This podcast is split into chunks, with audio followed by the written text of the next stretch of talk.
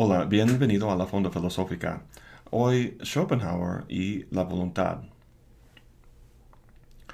Tengo un libro sobre Schopenhauer que se llama Schopenhauer y los años salvajes de la filosofía. El autor se refiere a la época en que Schopenhauer vivió, finales del siglo XVIII hasta 1860, cuando murió. Fue la época del auge del idealismo alemán escribían Hegel, Fichte y Schelling en un tono metafísicamente muy especulativo, hasta salvaje. Schopenhauer no fue excepción. Hasta su aspecto parece salvaje. Schopenhauer una vez escribió que toda verdad pasa por tres etapas. Primero es ridiculizada. Segundo es criticada violentamente. Tercero es aceptada como autoevidente. Quizá escribió esto tratando de justificar su propio pensamiento, ya que en su día ni fue ridiculizado, sino casi totalmente ignorado. No fue hasta la última década de su vida que recibió fama.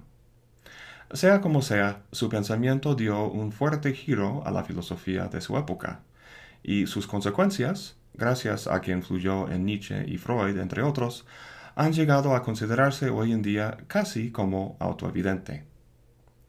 En este video consideraremos su obra maestra, El mundo como voluntad y representación. Como se nota en el título, el libro supone una distinción metafísica básica con respecto a la naturaleza de la realidad, una que toma directamente de Kant. Me refiero a la distinción fenómeno-neúmeno.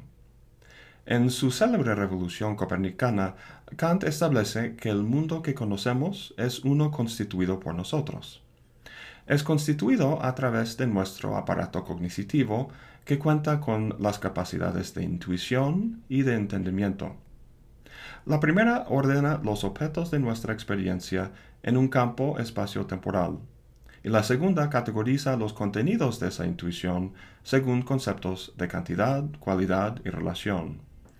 Lo que se produce así es conocimiento, y el objeto de ese conocimiento es el mundo fenoménico. Lo que conocemos es aquel mundo susceptible de una intuición empírica. Aquel aspecto del mundo que no sea así susceptible, Kant lo llama el neumeno, el mundo tal como es en sí mismo. Volviendo al libro de Schopenhauer, vemos que el mundo como voluntad corresponde al neumeno en Kant, y el mundo como representación al fenómeno. Con este trasfondo, pasemos a la primera oración del libro. Dice, el mundo es mi idea. La palabra en alemán es Vorstellung, que significa idea o representación, es decir, una representación mental de algún objeto. El mundo que puedo conocer aparece a mí como fenómeno. Se agota, por así decirlo, en su perceptibilidad. En ese sentido, el acceso a ese mundo es algo que el hombre comparte con el animal. Pero se trata no solamente del mundo físico-material que captamos con los cinco sentidos, o sea, no solo de los objetos de nuestra experiencia, sino también del sujeto. La mente, la razón, el aparato cognitivo en general es también objeto para Schopenhauer y forma parte de ese mundo como idea o representación. Hasta aquí tenemos Kant recalentado, pero Kant no fue la única influencia en el pensamiento de Schopenhauer. Schopenhauer fue uno de los primeros en leer las primeras traducciones de los Upanishads al alemán. En el pensamiento de la India antigua, Schopenhauer encontró el concepto de Maya, que hace referencia al aspecto ilusorio del mundo en tanto una manifestación de la multiplicidad de fenómenos. Habla Schopenhauer del mundo fenoménico que ha descrito hasta ahora como un velo de malla, como si la multiplicidad del mundo que percibimos y conocemos fuera pintada en un velo, o como vemos aquí, una cortina. A estas alturas de su exposición, la pregunta es si el mundo que conozco es fenómeno, ¿dónde está el neúmeno? ¿Qué está detrás del velo de malla? Ha habido varias respuestas a lo largo de la historia, Para Platón eran las ideas, para otros Dios. Y para Kant, X, algo inconocible. La respuesta de Schopenhauer, la voluntad. Antes de hablar de ella, volvamos un momento a la filosofía hindú.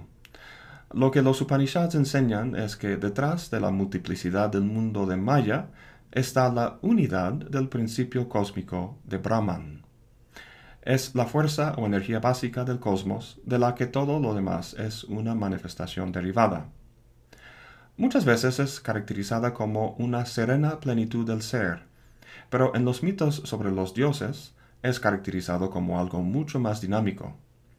Los dioses más importantes forman un triunvirato, Brahma, Vishnu y Shiva. Brahma es el creador, Vishnu el que mantiene y conserva, y Shiva el destructor. Sus respectivas funciones constituyen una dinámica de creación y destrucción continua.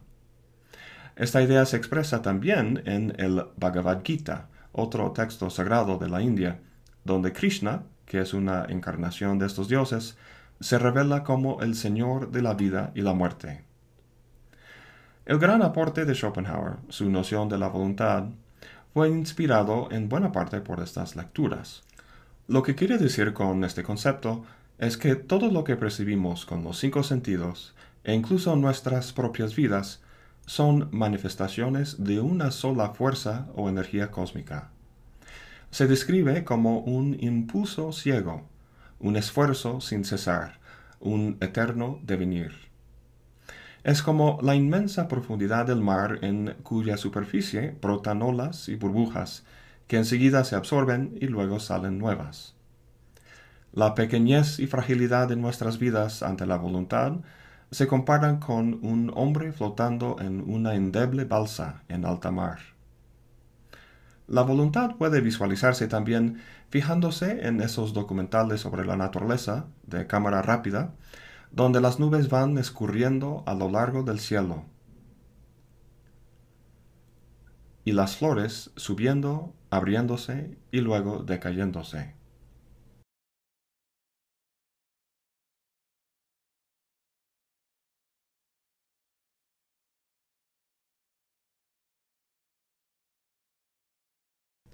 Toda esa abundante multiplicidad de formas, de nubes, plantas y flores, vienen y se van, pero es la misma energía que corre por todas de forma incesante.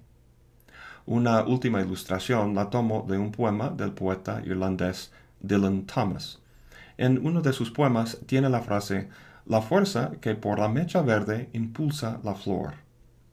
La flor que percibimos es el fenómeno es parte del mundo como representación.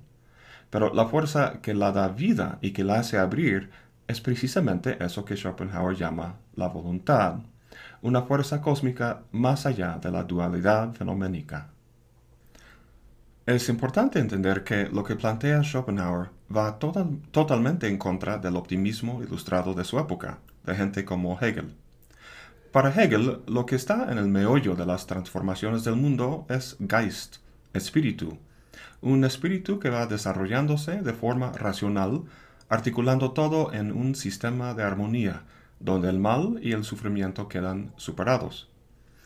Dada su metafísica, Schopenhauer es mucho menos optimista, ya que el intelecto del hombre, su propia razón, es una manifestación de la voluntad, al igual que la flor. A diferencia de Hegel, este Geist o fuerza o energía nunca llega a descansar en un estado de reposo. No hay ninguna dialéctica que la lleve a un término de plenitud. En el pensamiento posterior de Nietzsche y Freud, esta noción de Schopenhauer llegará a constituir el inconsciente del hombre y pondrá muy fuertemente en tela de juicio la autonomía de la razón. Como manifestación de esta voluntad, el hombre busca felicidad, pero no la encuentra. De hecho, es imposible que la alcance. ¿Por qué?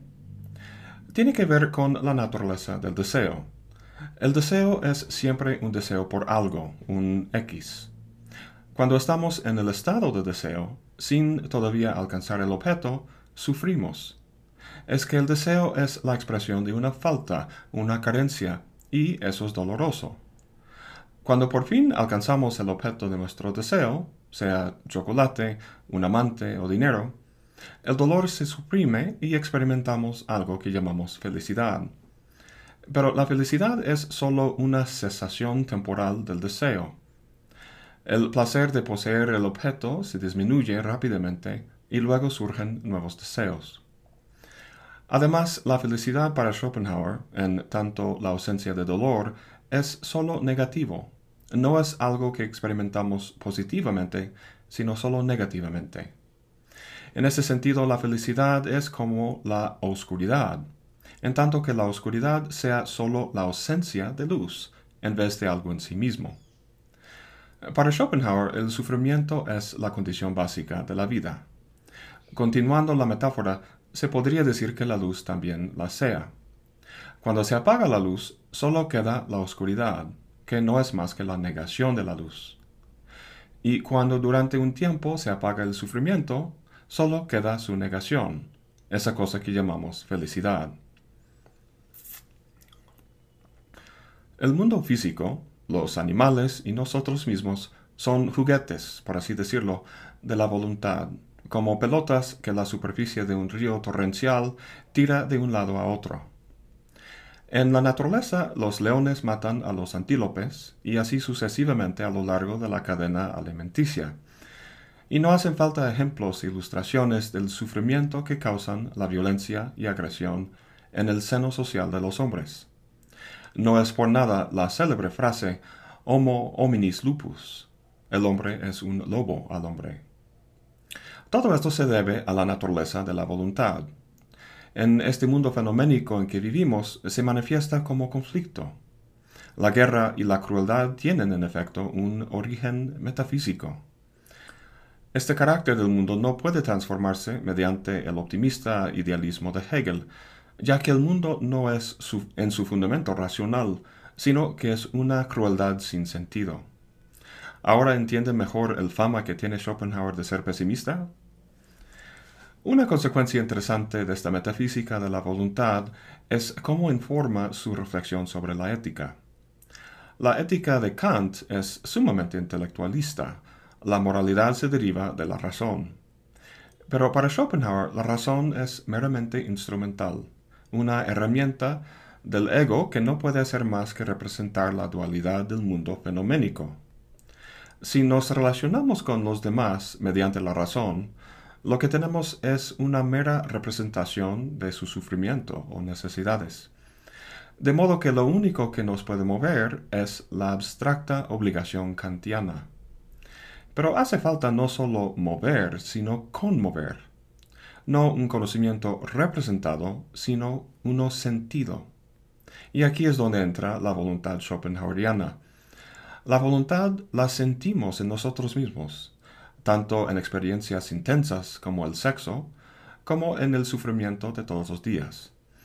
Gracias a nuestro conocimiento de que la individualidad es meramente fenoménico, una ilusión, podemos experimentar analógicamente el sufrimiento del otro. Podemos sufrir con ellos. Y eso no es ni más ni menos que el significado etimológico de la palabra compasión. La compasión es el punto de partida de la ética de Schopenhauer. La voluntad está a la base de nuestro sufrimiento, pero también es lo que posibilita la solidaridad.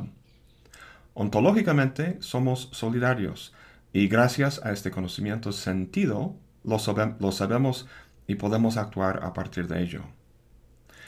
Para terminar, quiero considerar la respuesta de Schopenhauer a la desgracia de nuestra situación.